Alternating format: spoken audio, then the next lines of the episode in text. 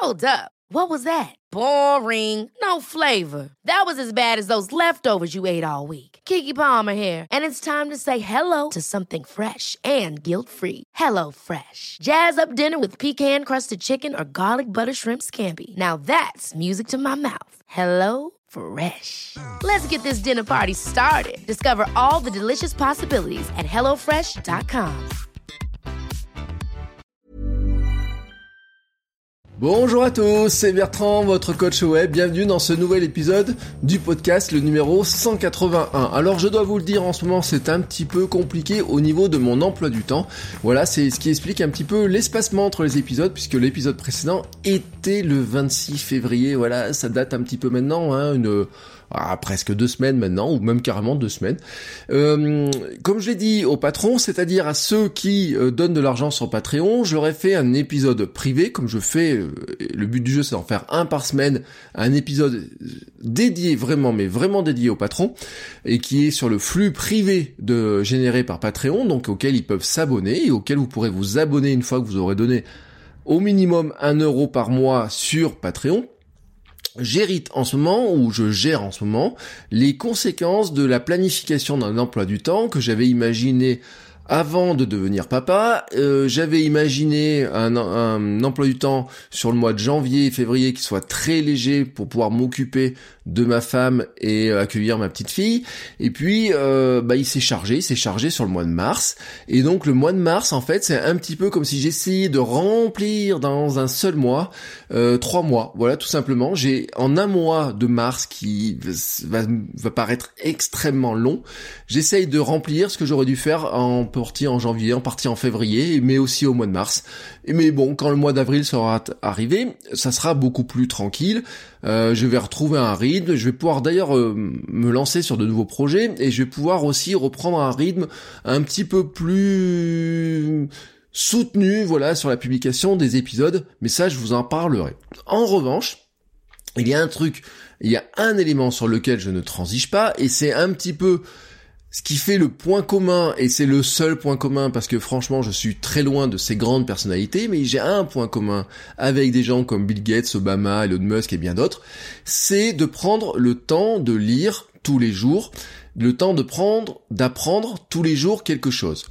Euh, c'est un constat. Les gens qui ont du succès euh, dans ce qu'ils font, euh, et c'est souvent ceux aussi qui nous inspirent, sont des gens qui apprennent en permanence. Ce sont des gens qui prennent le temps d'apprendre. Ce sont des gens qui investissent sur leur apprentissage, qui investissent sur la, hum, la lecture, mais pas que la lecture, mais beaucoup, en ce moment on focalise beaucoup sur la lecture, mais en fait vous avez plein de formes d'apprentissage. Erasme disait, quand j'ai un peu d'argent, je m'achète des livres, et s'il m'en reste, j'achète de la nourriture et des vêtements. Euh, donc là, on est sur la citation ancienne, mais Obama, euh, même quand il était président des États-Unis, lisait une heure par jour. Bill Gates lit une, un livre par semaine depuis qu'il est entrepreneur, donc ça fait 50 livres environ par an depuis des années, des, des, des décennies. Mark Zuckerberg annonce de lire un livre toutes les deux semaines. Elon Musk, euh, c'est son frère, dit qu'Elon Musk lit deux livres par jour. Oui, alors là, je sais vraiment pas comment il fait, mais j'ai pas lu sa biographie, donc peut-être que ceux qui ont lu sa biographie auront la réponse à l'intérieur. Et on a beaucoup d'autres exemples. Un exemple très ancien, c'est un ancien président des États-Unis, encore un, Benjamin Franklin, dont j'ai déjà parlé, euh, qui est un peu le roi un petit peu de l'organisation personnelle de son époque, hein, euh, avait édité une règle des une heure par jour soit The Five Hour Rule. Euh, enfin, une heure par jour égale 5 heures par semaine. Voilà. Donc c'est la règle, c'est 5 heures par semaine, une heure par jour. Le, le constat, le principe hein, de, de cette 5 euh, heures par semaine, c'est de prendre chaque jour une heure pour investir sur son apprentissage et sa curiosité. Un petit moment chaque jour, hein, c'est au final un effet important, c'est le principe de l'effet cumulé, dont j'ai déjà euh, parlé par le passé, dont je reparlerai très régulièrement. J'en ai parlé, j'ai fait un épisode spécifique pour les patrons en début d'année, en leur disant que, et je vous le redis à tous, que l'important finalement, c'est de ne pas forcément se concentrer sur des gros trucs insurmontables, mais de se concentrer sur des petits trucs, et que l'accumulation de petits trucs vous amèneront à réussir des gros trucs qui vous paraissaient insurmontables. Comment fonctionne la théorie des 5 heures par semaine? C'est relativement simple, c'est de dire que vous allez prendre une heure par jour pour apprendre, pour investir du temps sur ce que vous allez lire et apprendre euh, par toutes les formes.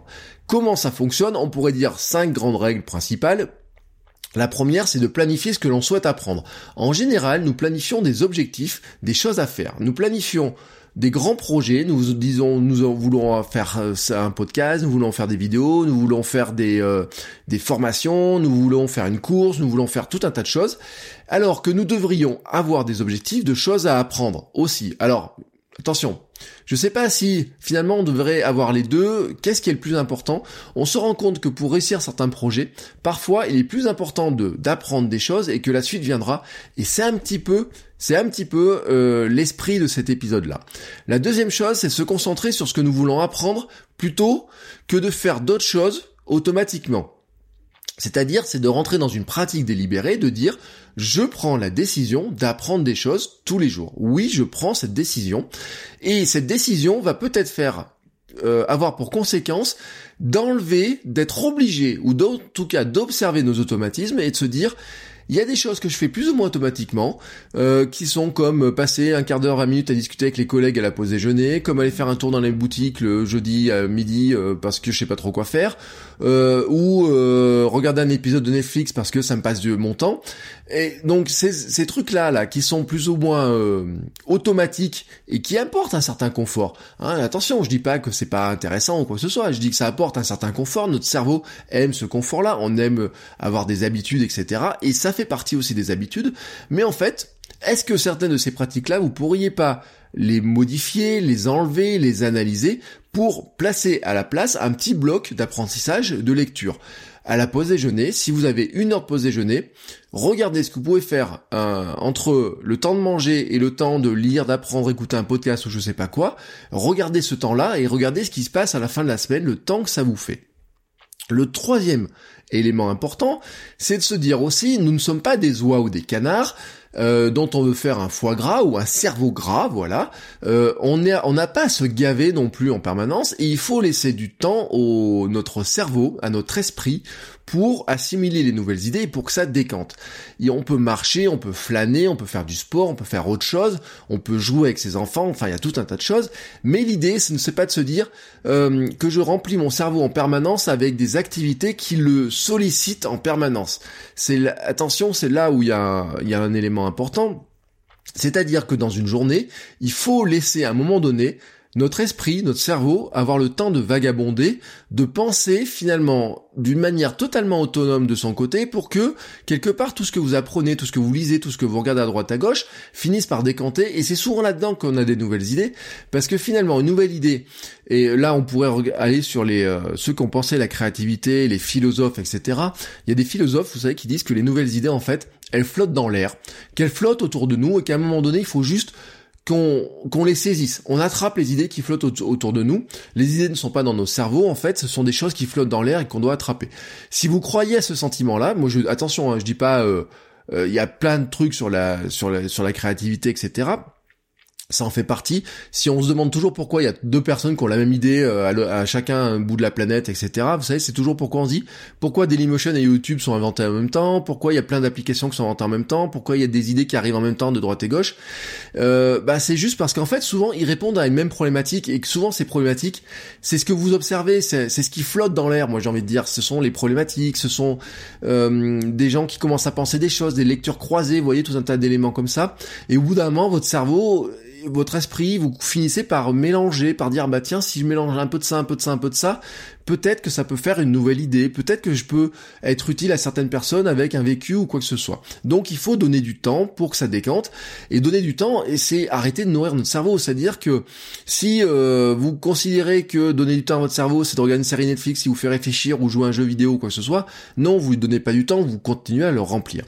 Le quatrième point c'est de planifier du temps je vous l'ai dit, euh, il faut enlever certains automatismes, mais il faut pas se dire bon tiens euh, si j'ai le temps je vais faire ça ou quoi que ce soit. Non, il faut très clairement dire que vous avez un problème à gérer qui est un problème de management du temps et que ce problème de management du temps de votre to-do list doit à l'intérieur vous devez avoir un truc une tâche dans votre journée qui est de dire je dois lire un truc, je dois lire quelque chose, je dois apprendre quelque chose, je veux progresser sur un sujet. Pour ça, je vous redis, le point 1, c'était avoir des objectifs de choses à apprendre. Et quand vous avez des objectifs de choses à apprendre, et eh ben chaque jour, vous faites un pas pour apprendre ces nouvelles choses. Si vous voulez apprendre à faire du développement informatique, chaque jour, vous allez sacrifier un moment, euh, j'ai envie de dire, de certaines choses peut-être qui vous apportent un certain confort ou euh, certaines ou qui nourrissent une certaine paresse naturelle hein, qu'on a tous et ça fait du bien des fois de se poser dans le canapé. Moi, je rêve d'avoir un hamac dans la cour de la maison pour faire la sieste au soleil. Mais il y a des moments aussi, ça fait du bien de se dire, tiens, j'ai appris des trucs super intéressants aujourd'hui et ça me donne de nouvelles idées. Et ça vous donne de nouvelles idées pourquoi? Eh ben, c'est mon point 5 pour l'expérimentation, pour tester, pour apprendre. Car apprendre, c'est pas juste euh, lire un truc et puis voilà, ça reste dans notre tête. Non, pour apprendre, il faut tester, il faut expérimenter, il faut s'exercer à faire quelque chose, il faut j'ai envie de vous dire, ça ne sert à rien de lire, de regarder des vidéos, de regarder des tutoriels, d'écouter. Ça ne sert même à rien de m'écouter moi, là. Franchement, si quelque part vous n'essayez pas d'en faire quelque chose, voilà. Euh, c'est pas comme quand euh, vous euh, écoutez un humoriste ou quoi que ce soit qui va vous faire rire ou quoi que ce soit. Si vous écoutez des choses pour apprendre des choses, pour progresser, il y a un moment donné, la phase suivante, c'est de vous jeter, c'est de dire bon tiens, je vais expérimenter, je vais faire de la vidéo, je vais m'entraîner à écrire, je vais prendre euh, un journal perso pour m'entraîner à écrire mais sans le publier sur mon blog, ou je vais carrément faire un blog, ou je vais faire un podcast, ou je vais finalement lancer cette vidéo de que j'avais prévue depuis je sais pas combien de temps, ou tiens, euh, je pars en vacances et si je filmais mes vacances pour m'entraîner à faire de la vidéo, faire du vlog ou quoi que ce soit, voilà, tout un tas de choses, c'est à vous de choisir. Et c'est là où je vais enchaîner sur ma deuxième partie, l'aspect documentation et sur l'importance finalement que vous pourriez avoir à documenter ces apprentissages. Alors, bien sûr, euh, c'est pas facile pour tout le monde de de se dire que finalement on a le droit de prendre la parole sur n'importe quel sujet, même si on n'est pas un expert. La position de l'expert est sacrée. Si vous prenez, euh, je vous recommande de lire les livres sur la persuasion de Robert Cialdini. Cialdini, en fait, il vous remonte plein d'expérimentations qui montrent que l'expert en blouse blanche, le scientifique, le médecin, du moment qu'il a se passer ses études, ce diplôme, mais aussi l'aspect du médecin, l'aspect du chercheur, du scientifique, peut quasiment demander n'importe quoi à n'importe qui.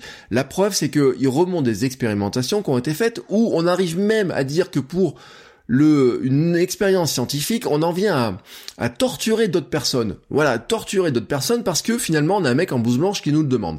Le marketing abuse de la position de la blouse blanche et du de l'expert. Euh, vous savez, c'est euh, le mec qui vous vend du euh, produit pour la vaisselle, il est habillé en chercheur, ça fait des années qu'il fait des recherches. Le téléachat en abuse aussi, on en abuse dans plein de plein de cas.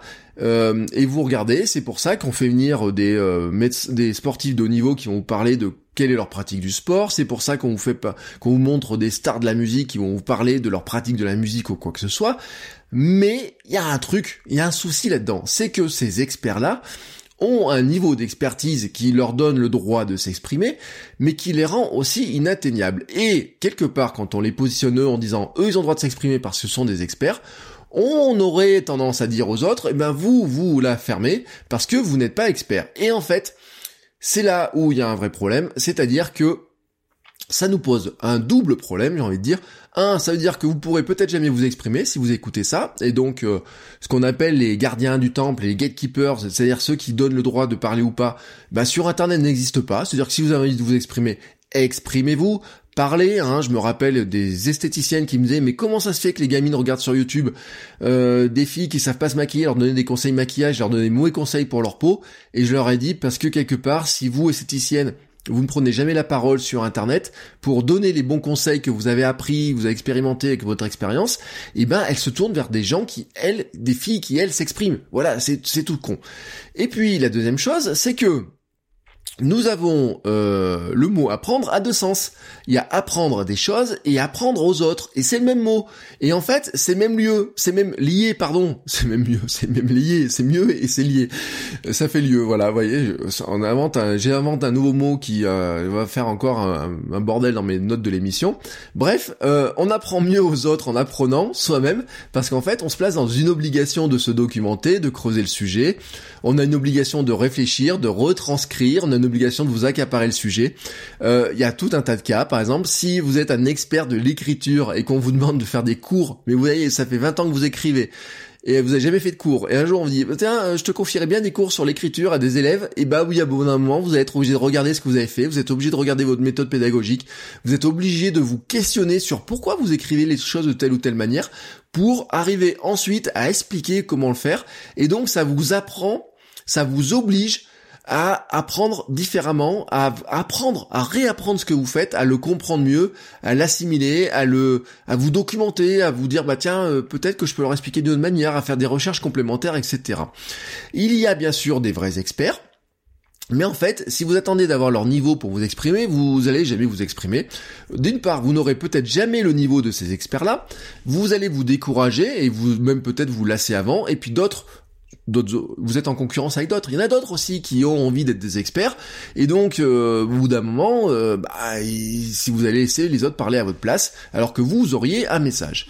En fait, c'est même mieux, c'est que vous allez devenir plus vite un expert en acceptant de ne pas l'être. Voilà.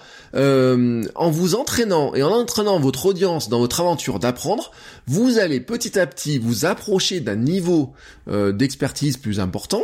Et en fait, à chaque fois que vous apprenez quelque chose, vous devenez un peu plus un expert.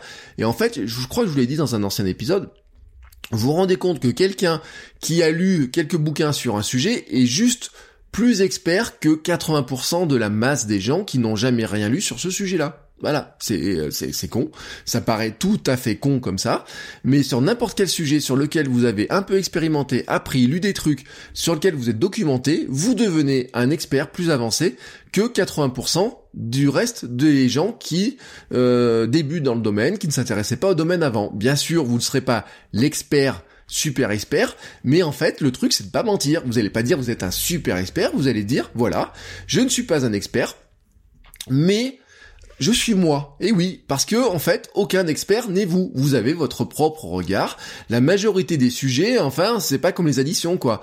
1 plus 1 euh, en matière de contenu, ça fait pas 2. Non, 1 plus 1, c'est euh, une personne, un, un sujet, un, une manière de l'aborder. Ben en fait, ça fait quelque chose d'autre. Ça fait euh, 3, 4, je sais pas, on pourrait... c'est pas des maths, non. 10 personnes qui parlent d'un même sujet, ça fait 10 contenus potentiellement différents, et il n'y a pas de vérité mathématique, il n'y a pas de vérité euh, sur... Euh, bien sûr, il y a des choses scientifiques, vous allez vous appuyer sur des données scientifiques si vous parlez de santé ou de médecine ou de sport ou je sais pas quoi, mais vous allez aussi vous appuyer sur un ressenti, sur euh, votre manière de faire, sur votre expérimentation. Je vous avais parlé de l'importance d'expérimenter.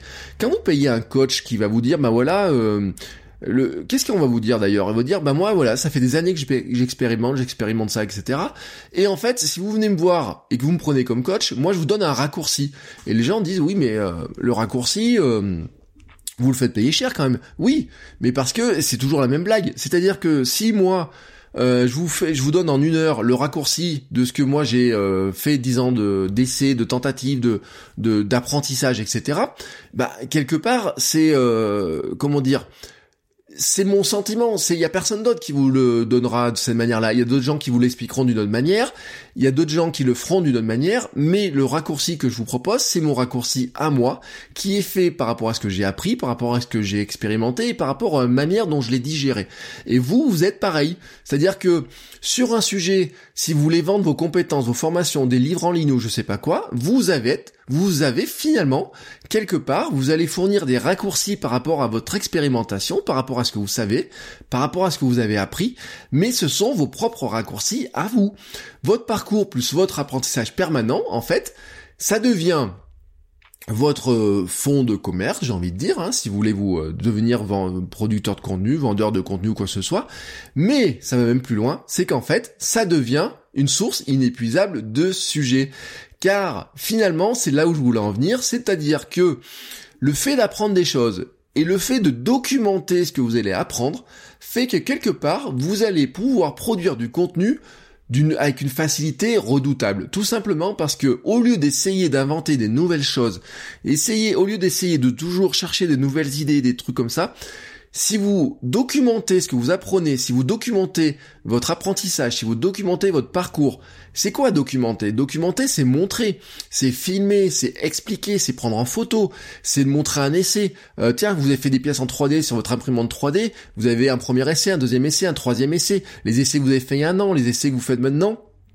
Et ben tout ça, c'est de la documentation. Vous allez documenter ça. Moi, je documente par exemple euh, mon running, je documente euh, les applications que je teste, je documente mon parcours sur les blogs, j'ai documenté mon, mon, progrès sur le podcast, je documente ma vidéo, je documente les outils que je fais pour faire la vidéo. Et en fait, j'ai une liste de sujets, mais qui est longue, qui est plus longue que mes bras, que mes jambes, que tout, tout réuni, parce que tout simplement, ça devient inépuisable. Ce qui compte le plus, ce n'est pas d'être un expert et de se proclamer expert. Non, vous n'êtes pas un expert, donc vous n'allez pas vous proclamer expert. Ce qui compte le plus, c'est un, la passion. La passion pour votre sujet, la passion pour vous informer dessus, la passion pour en parler, la passion pour transmettre des choses, la passion pour finalement apprendre à transmettre des choses là-dessus. Le deuxième chose, c'est l'intention. L'intention de transmettre ce que vous savez. Euh, il fut une époque où on disait euh, l'information c'est de l'or, il faut la garder pour soi, etc. À l'ère de l'internet, à l'ère du, ça fait 20 ans maintenant qu'on a basculé dans une ère où l'information a plus de valeur quand, elle circule et quand finalement elle circule et que c'est vous qui la faites circuler, c'est-à-dire que euh, voilà, vous avez une idée, n'attendez pas que quelqu'un d'autre ait la même idée que vous et en parle. Parce que sinon vous allez dire, ah bah tiens, euh, ça fait 10 ans que je dis ça. Bah oui, bah t'as qu'à le dire avant mon gars, hein. c'est tout. Qu'est-ce que tu veux que je te dise d'autre? Voilà, bon, bref. Ne mentez pas ce que vous êtes, sur qui vous êtes, sur ce que vous faites, etc. Ne vous proclamez pas expert si vous n'êtes pas expert, mais ayez l'intention hein, de transmettre ce que vous savez avec votre degré de connaissance tel que vous l'avez, et finalement en le disant.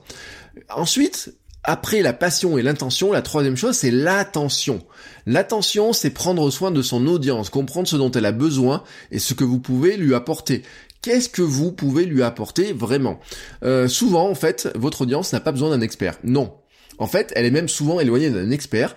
Elle trouve même que l'expert, il est, il est bien beau, on peut l'admirer, etc. Mais il est tellement expert que finalement, cet expert-là, il, bah, il nous intéresse pas des masses. Pourquoi? Parce que son niveau est inatteignable. C'est euh, voilà, moi par exemple, s'il y a un mec, euh, un ultra marathon, euh, pas ultra marathonien, un ultra trailer qui fait des trails de 300 bornes, vient me voir en me disant tiens, je te donne des conseils pour courir ton trail de, de dimanche de 13 km. Je vais dire oui, mais ça va dépendre du conseil. Si son conseil, en fait, c'est de manger comme lui, c'est de m'entraîner autant que lui ou quoi que ce soit et autre, au bout me dire, t'es bien beau, mais moi je veux pas de ta vie. Moi, ce que je veux, c'est juste que tu m'aides à progresser. Et souvent, des fois, les experts qui vous parlent le plus, ce sont des gens qui, tout simplement, vous disent, ben voilà, euh, voilà, moi je suis comme toi, euh, au, lieu, au, de courir 13 bornes, moi j'en cours 20, mais finalement, euh, je j'aime bien bouffer, euh, j'aime le chocolat, etc. Je vais pas te dire qu'il faut changer radicalement de vie. Je comprends ton problème, je vis à peu près les mêmes problème, ou alors j'ai vécu ça et je suis passé par là, je vais te donner un éclairage, un témoignage, l'exemple de ce que j'ai fait. Je vais te donner des nouvelles idées, mais c'est pas des nouvelles idées pour devenir le champion qui va faire euh, des trails de 300 bandes, non, c'est un truc qui va te permettre d'avancer. Et c'est là où en fait on se reconnaît dans des experts qui ne sont pas vraiment des experts, mais qui sont juste des gens qui sont un petit peu plus avancés sur notre route. Et comment on le voit? Eh bien en fait, c'est par leur documentation, c'est par ce qu'ils montrent. Attention, là, ceux qui seraient experts d'un sujet, je vous dis pas qu'il faut vous dénigrer votre niveau en disant non non, je me fais passer pour un débutant qui progresse. Non, ça va se voir aussi parce que un expert, c'est quelqu'un qui a une maîtrise sur son sujet, qui fait que de toute façon, il prend des raccourcis. Il prend des raccourcis parce que lui, il n'a pas besoin d'expliquer les choses. Mais si l'expert s'adresse à d'autres experts, il peut prendre les raccourcis. S'il s'adresse à des novices, il n'a pas le droit de dire qu'il est expert qu'il est novice en faisant croire qu'il va apprendre des choses parce que de toute façon ça va se voir. C'est un faux hein euh, un faux novice ça se voit autant qu'un faux expert très clairement parce que un faux novice et eh ben en fait au bout d'un moment il finit par se trahir avec des expressions qui montrent qu'en fait il sait très bien euh, ce qu'il fait où il va etc qu'il n'est pas dans l'expérimentation parce que au bout d'un moment euh, il y a des il y a des raccourcis voilà, il y a les raccourcis, ils, sont, ils, deviennent, machinaux, ouais, je sais même pas si ça se dit, mais ça, oui, ça devient machinal comme ça. Donc, il y a un moment donné, ne, c'est ça l'authenticité. C'est pas de vous prétendre expert quand vous n'êtes pas, c'est pas vous prétendre novice quand vous n'êtes pas. Non, c'est de vous positionner sur le chemin, de montrer où vous en êtes, d'expérimentation, etc. Alors, sur l'attention d'ailleurs, il y a un terme que les Américains aiment bien, vous savez, c'est le mot care, prendre soin des autres, etc. Et en fait, euh, celui qui crée du contenu, le créateur de contenu, devrait avoir un petit peu cette notion-là, de dire tiens, euh, je dois prendre soin. Quand quelqu'un pose une question, je vais essayer de lui répondre avec mon degré, et puis lui dire, bah, je sais pas, bah, franchement, tu poses une question, j'ai pas la réponse, je sais pas. Par contre, si tu veux, ce que je fais, c'est que je vais expérimenter un truc, je vais tester un ou deux trucs, et puis on en reparle dans deux trois semaines quand j'aurai fini d'expérimenter les choses. Ça, voilà, c'est une position de quelqu'un qui prétend pas être un expert, qui prétend pas être un novice, mais qui dit bah je sais pas, mais je peux tenter un truc pour voir ce que ça fait, et on en revient et on en reparle derrière ou quoi que ce soit. Euh, des fois aussi, euh, je le dis, ça peut être de foutre un coup de pied au cul aux gens aussi. Euh, vous savez la notion d'attention. Je suis pas pour euh, dire euh, quand on l'attention c'est c'est bien c'est bien etc. Il y a au bout d'un moment aussi des fois votre votre votre audience euh, elle a besoin de voir aussi que par moment vous avez progressé sur un sujet, vous avez fait des choses en vous mettant vous-même un coup de pied au cul et que parfois vous avez dans vos contenus vous avez droit de mettre un coup de pied au cul aux gens en leur disant bon écoute euh, vous avez enfin si tu veux faire quelque chose il faut que tu le fasses. Voilà hein, tout simplement. Euh, voilà c'est aussi ça hein, quelque part la le comment dire le cette notion là que vous devez construire en tant que créateur de contenu c'est euh, c'est c'est pas de dire euh, vous allez voir c'est facile. C'est pas de dire voilà c'est trop compliqué. C'est de trouver un petit peu comment ce qui fait en vous fait que vous allez aider des gens en fait à prendre le même chemin que vous et comment vous allez les aider. Et c'est là où documenter devient en fait une forme de création de contenu. Parce qu'au départ euh, quand vous allez tenter des choses, quand vous expérimentez des choses, vous savez pas où vous allez. Au départ de chaque voyage, vous savez où vous voulez aller, vous savez comment vous voulez y aller, mais en fait, vous savez pas forcément ce qui va se passer en route. Des fois, la route se passe bien, des fois, la route se passe mal. Vous ne savez pas, tant que vous n'êtes pas arrivé au bout de la route, vous ne savez pas comment va se passer la route. Si vous filmez la route, tout au long, et qu'il se passe quelque chose d'extraordinaire pendant la route, vous aurez la documentation sur ce qui s'est passé pendant la route. S'il ne se passe rien pendant la route, tant pis. Mais s'il se passe quelque chose d'extraordinaire pendant la route, extraordinaire ou un fait intéressant ou quoi que ce soit, vous avez l'extrait de ce qui s'est passé. Et alors que si vous ne filmez rien, si vous n'enregistrez rien, si vous ne mémorisez rien, si vous ne documentez rien sur votre route, quand vous arrivez au bout de la route et qu'il s'est passé des choses extraordinaires, des choses remarquables, des choses à expliquer tout au long de la route, et vous allez vous dire merde il manque du contenu. Tiens j'aurais dû faire des photos de ça. Tiens euh, pourquoi j'ai pas filmé ces essais que j'ai fait là? Tiens pourquoi j'ai pas montré. Euh, bah, vous voyez je sais pas. Je vous donne un exemple. Vous faites des pièces en 3D sur des imprimantes 3D. Vous voulez mettre des plans. Et eh bien, euh, vous pourrez vous dire, voilà, après 10 essais, j'ai réussi à faire une pièce pour fixer, euh, je sais pas, un truc sur un truc sur un truc, voilà, un truc sur un machin. Et, euh, et vous dit, punaise quand même par rapport à la première version, ça a sacrément évolué. Ah ben c'est con, j'ai pas la première version. Eh, merde, qu'est-ce que j'en ai foutu? Ah ben je l'ai balancé. C'est con, hein, parce que vous aurez pu montrer, tiens, j'avais fait essayer ça, j'ai essayé ça, j'ai essayé ça, etc. Si vous documentez tout au long, vous documentez, vous prenez en photo, vous montrez l'expérimentation, etc. Et au bout d'un moment, vous, vous finissez par dire, ouais, Eureka, j'ai réussi, voici, j'ai réussi à faire ce que je voulais faire. C'est ça l'intérêt de documenter. Et en fait, ce qui importe, ce qui nous amène dans la documentation, ce qui est intéressant dans cette idée-là, c'est qu'en fait, vous êtes le contenu. Euh, vous n'avez pas besoin d'être au bout du chemin pour créer un contenu sur le chemin parcouru. Vous pouvez tout filmer, enregistrer, expliquer le chemin au fil des jours. Ça montrera d'ailleurs vos progrès dans quelques années. Mais finalement, le contenu n'est pas un contenu qui vous sort comme ça du cerveau que vous devez inventer en permanence. Le contenu, c'est ce que vous apprenez, ce que vous expérimentez, et finalement ce que vous arrivez à, à faire petit à petit, c'est-à-dire vos progrès. Donc finalement, le contenu de vous en tant que créateur de contenu, dans ce que vous voulez partager, etc. Bah c'est vous, vous êtes le contenu. Euh, bien sûr, vous êtes un contenu sur vous parlez de sujets qui vous intéressent, vous parlez de vos passions, vous parlez d'un sujet sur lequel vous voulez aider les gens. Mais le contenu tel qu'on l'imagine, ce n'est pas juste des contenus comme ça qui sont dissociés de vous. Il n'y a que vous qui pouvez faire les contenus.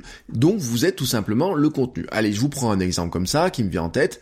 Euh, prenons moi le café. Vous voyez, je commence à aimer le café. J'ai sur mon blog pourquoi je me suis mis à aimer le café. Alors pourtant, on vend du thé avec ma femme, hein. mais euh, pourquoi je me suis mis à aimer le café? Je vais pas vous expliquer pourquoi je me suis mis à boire du café, pourquoi je me suis mis à aimer le café. En revanche, ce que j'ai commencé à faire, c'est euh, je vais pas créer un podcast sur le café, hein, quand même, je le précise, parce qu'on sait jamais. Mais en fait, euh, J'aime bien en parler de temps en temps parce que j'aime bien quand même un peu solidifier mes, euh, mes apprentissages. Alors des fois, vous voyez, je vais chez un torréfacteur, je vais dans des bars et tout, je leur pose des questions, ils me répondent, etc. Moi, ça me permet de progresser sur les choses. Euh, si je voulais en parler, hein, je vous le dis, je vais pas faire un podcast sur le café, mais si je voulais faire un podcast sur le café, je pourrais pas faire un podcast d'expert, tout simplement parce que un mec comme moi qui boit du café depuis même pas un an maintenant, hein, vraiment, ça fait pas un an que j'ai acheté ma première cafetière, et ma seule cafetière d'ailleurs, je pourrais pas faire un podcast sur le café d'expert tout simplement parce que vous voyez les goûts, les arabicas, les mélanges, etc., les trucs comme ça, euh, la torréfaction, les, tous les processus qui se passent autour, je peux pas vous les expliquer, je les connais pas. Voilà, je me documente au fur et à mesure, mais je les connais pas. En revanche, à la ce que je pourrais documenter, ce sont mes essais, mes découvertes, expliquer le café à quelqu'un qui, comme moi, le découvre. Euh, je pourrais à la limite, vous voyez, euh, prendre ma caméra, aller chez dans tous les chez les torréfacteurs, etc. et filmer un torréfacteur qui m'explique ce que c'est la torréfaction. C'est moi, en tant qu'apprenant, j'irai voir un expert qui m'explique qui explique avec son regard à lui ce que c'est que la torréfaction, etc. J'apprendrai des choses et en documentant ça, en documentant ça, j'apprendrai ça à mon audience. Vous voyez, si je voulais faire un, un contenu sur le café, hein, par exemple, je le ferai pas. Mais si je voulais faire ça, voici un chemin qui serait assez facile à faire, ouais, assez facile. Euh, il y a des choses dans les contenus de ce podcast du café sur le café, ce serait ce que j'ai lu, ce que j'ai appris, ça serait mes essais, mes découvertes, dire bah tiens j'ai acheté du café à tel endroit, j'ai acheté du café à tel endroit, j'ai essayé de le moudre à telle taille, j'ai essayé une nouvelle cafetière, etc. Mais ça serait aussi de dire bah tiens je vais aller voir des experts, interviewer des gens, interviewer des gens qui ont qui en boivent depuis longtemps, qui me donnent leurs conseils, etc. Et puis je sais pas, même des gens connus qui sont réputés pour boire du café, vous voyez tout ça, tas de choses. Mais ensemble comme ça moi je progresserai et ceux qui écouteraient ce podcast sur le café progresseraient dans leur découverte du café, mais quelqu'un qui serait un expert du café, sincèrement, il aurait rien à apprendre. Mais je m'en fous, c'est pas lui que je m'adresserai, vous voyez. Si je devais faire un podcast sur le café en buvant du café depuis moins d'un an, eh ben, je ferais un podcast pour les gens qui découvre le café, qui teste qui aime bien ça, qui découvre ça, etc. Je prétendrai pas être un expert du café qui va apprendre le café à d'autres. Il y a des, suffisamment de gens qui sont experts du café, il y en a qui ont des diplômes de barista, etc. Chacun son truc. Mais, clairement, ça m'empêche pas de faire un contenu. Clairement, ça m'empêche pas d'apprendre des choses. Clairement, ça m'empêche pas de le documenter. Et très clairement, ça m'empêcherait pas qu'il y aurait des gens qui seraient intéressés par ce parcours-là et que j'aurais sûrement de l'audience. Hein. Alors bien sûr, pour le valider, vous avez compris, le mieux, ça serait que je crée un podcast sur le café. Je ne le ferai pas. Non, je ne le ferai pas. En tout cas, pas dans les semaines qui viennent. Mais n'allez pas trop me titiller parce qu'on pourrait appeler ça, il y a tellement de trucs qui s'appellent café quelque chose. Vous avez remarqué, tous les podcasts s'appellent café quelque chose ou burger quelque chose ou quoi que ce soit, que ben ça serait facile de faire le café du café ou le podcast du café ou j'en sais rien quoi. Non mais c'est une blague, mais ne ça sera vraiment pas un sujet que je vais je vais traiter. Euh, euh, bon, qu'est-ce que je voulais vous dire avec tout ça? Voilà, je suis en train de me perdre. Oh là là, attendez, je reprends mes notes. Oui, alors la conclusion de tout ça c'est que en fait apprendre des choses et documenter ça marche ensemble. Les deux fonctionnent ensemble. C'est ce que je voulais vous dire hein, depuis le début. Euh, c'est que apprendre de nouvelles choses donne l'occasion d'avoir de nouveaux contenus à créer. Documenter son parcours et son apprentissage bien sûr ça permet de fortifier ses connaissances mais ça permet aussi de s'enrichir. Et c'est ce que j'ai oublié de vous dire juste avant c'est qu'en fait ça permet aussi de s'enrichir grâce au retour des autres. C'est à dire qu'en fait vous n'êtes pas expert mais en montrant ce que vous apprenez en le documentant en vous permettez à d'autres finalement de vous donner des pistes supplémentaires. C'est même le principe de base d'une communauté. C'est-à-dire qu'en fait, il y a plein de gens qui parlent de communauté, les groupes Facebook, etc. Vous voyez, c'est bien. Mais souvent, les groupes Facebook, ils sont faits à la gloire du créateur du groupe Facebook, qui va en fait euh, se sert du groupe Facebook comme un remplaçant de sa page Facebook. C'est-à-dire que c'est, euh, je vous mets euh, tous les jours le contenu que j'ai créé aujourd'hui, la petite pub pour le truc, la formation que je lance, etc. ceux qui sont membres du club des créateurs de contenu sur Facebook ou du forum que j'ai lancé savent que euh, ce n'est pas le cas. Certes, je mets un lien vers le podcast en automatique sur le forum par, rapport aux, commentaires, mais euh, ce n'est pas un truc euh, à la gloire. C'est-à-dire que si n'importe qui veut mettre un sujet, il vient mettre un sujet. Si quelqu'un a une question, il vient mettre une question. Si quelqu'un veut apporter un contenu, il apporte un contenu. j'ai lancé l'autre jour, d'ailleurs, en parlant de livres et de documentation, j'ai lancé il y a pas longtemps une rubrique sur les lectures. On pourrait faire un book club des créateurs de contenu, vous voyez, un espèce de truc comme ça. C'est en train de se construire. J'espère, je vais créer des zones un petit peu cachées aussi. Euh, pour ceux qui voudraient réfléchir sur des projets, on pourrait le faire sur le forum de manière un petit peu cachée, etc. Bref, tout un tas d'idées. Si vous avez des idées à me suggérer, n'hésitez pas. Mais voilà, une communauté, c'est en fait, ce sont des gens qui apprennent et qui progressent ensemble. C'est le principe d'une communauté. Et le, cette notion d'apprentissage, d'apprendre des choses, de les documenter, de montrer aux autres où on en est, que les autres aussi puissent réagir et répondre, etc., et que tout le monde progresse ainsi comme ça, c'est le principe même d'une communauté, et c'est le principe même de ce que moi j'aimerais construire comme communauté. Alors, L'autre avantage de faire ce chemin-là, de filmer votre chemin, de filmer votre parcours, c'est qu'aussi ça vous permet, au bout d'un certain temps, euh, de voir vos progrès, euh, de voir ce que vous faisiez avant de ce que vous faites maintenant, de voir par les étapes par lesquelles vous êtes passé. Euh, alors ça marche en vidéo, ça marche en audio, ça marche en écrit, ça marche en blog, ça marche dans plein de sujets, ça marche dans quoi que vous fassiez, ça marche dans le sport. Vous voyez, moi par exemple en sport, je prends une photo, je l'avais dit dans le dans mon Day One, sur Day One, je prends une photo de moi après chaque séance de sport et je regarde ma tête qui change, je regarde ma tête qui change, ou je peux regarder mes jambes qui changent, ou mes abdos qui changent, pas assez vite. Bref, vous voyez toute cette notion là, vous voyez ça. Et puis euh, il y a un truc qui serait très marrant, c'est que euh, si vous faites des podcasts sur où vous réagissez sur ce qui se passe dans l'actualité, etc. Vous voyez comme je fais avec euh, POC, mon épisode sur mes épisodes sur les réseaux sociaux. Quand vous affirmez des choses, et eh ben si vous affirmez un truc maintenant et qui se vérifie dans deux ou trois ans, dans deux ou trois ans vous pourrez sortir le contenu en disant je vous l'avais dit les gars, je vous l'avais dit.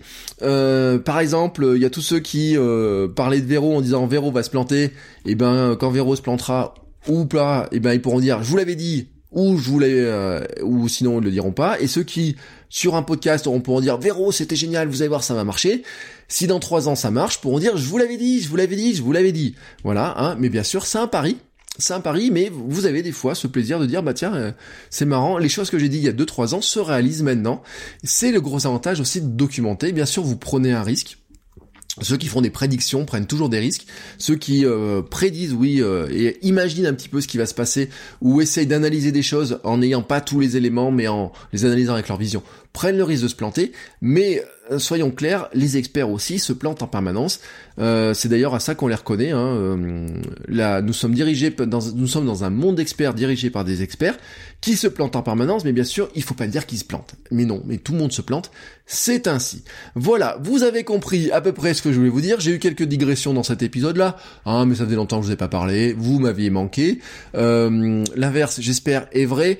le but de cet épisode, je vous le redis, c'est que c'est important d'apprendre, mais c'est important aussi si vous êtes créateur de contenu, si c'est vous, êtes, vous pouvez être créateur de contenu pour publier ça sur internet, vous pouvez être créateur de contenu pour vous-même. Si vous avez un journal perso, vous êtes un créateur de contenu. Si vous euh, créez du, un, une formation, si vous créez, enfin une formation pour des élèves, si vous créez n'importe quoi, vous êtes un créateur de contenu. Si vous créez de la documentation pour des gens qui doivent la lire, vous êtes un créateur de contenu.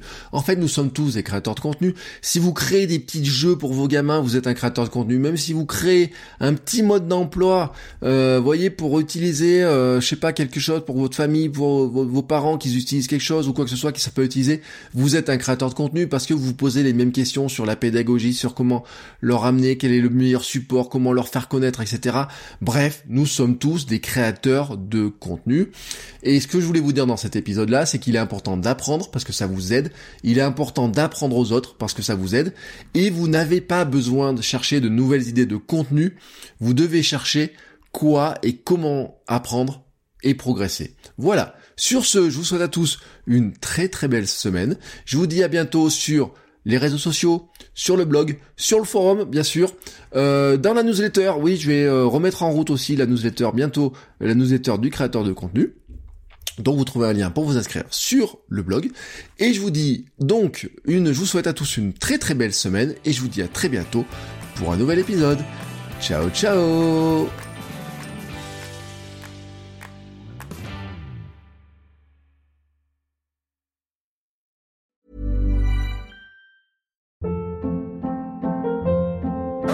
Hold up. What was that? Boring. No flavor. That was as bad as those leftovers you ate all week. Kiki Palmer here, and it's time to say hello to something fresh and guilt-free. Hello Fresh. Jazz up dinner with pecan-crusted chicken or garlic butter shrimp scampi. Now that's music to my mouth. Hello Fresh. Let's get this dinner party started. Discover all the delicious possibilities at hellofresh.com.